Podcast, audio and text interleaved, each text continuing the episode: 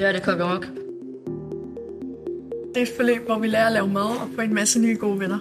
Vi har fx også lavet mad til vores forældre, hvor vi har lavet tatar og alle mulige supper og forskellige desserter. Inden jeg startede, var jeg lidt bekymret for de mennesker, der kom her, fordi at jeg kendte ikke rigtig nogen i forvejen.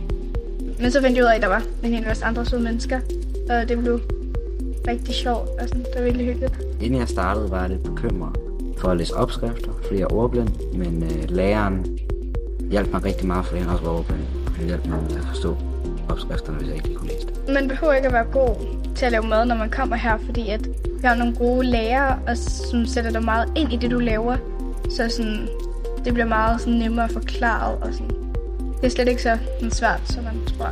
Hvis man er i tvivl om at vælge det her forløb, så vil jeg sige, at det var jeg også. I starten gad jeg egentlig ikke helt, men så prøvede jeg det ud og kom første gang.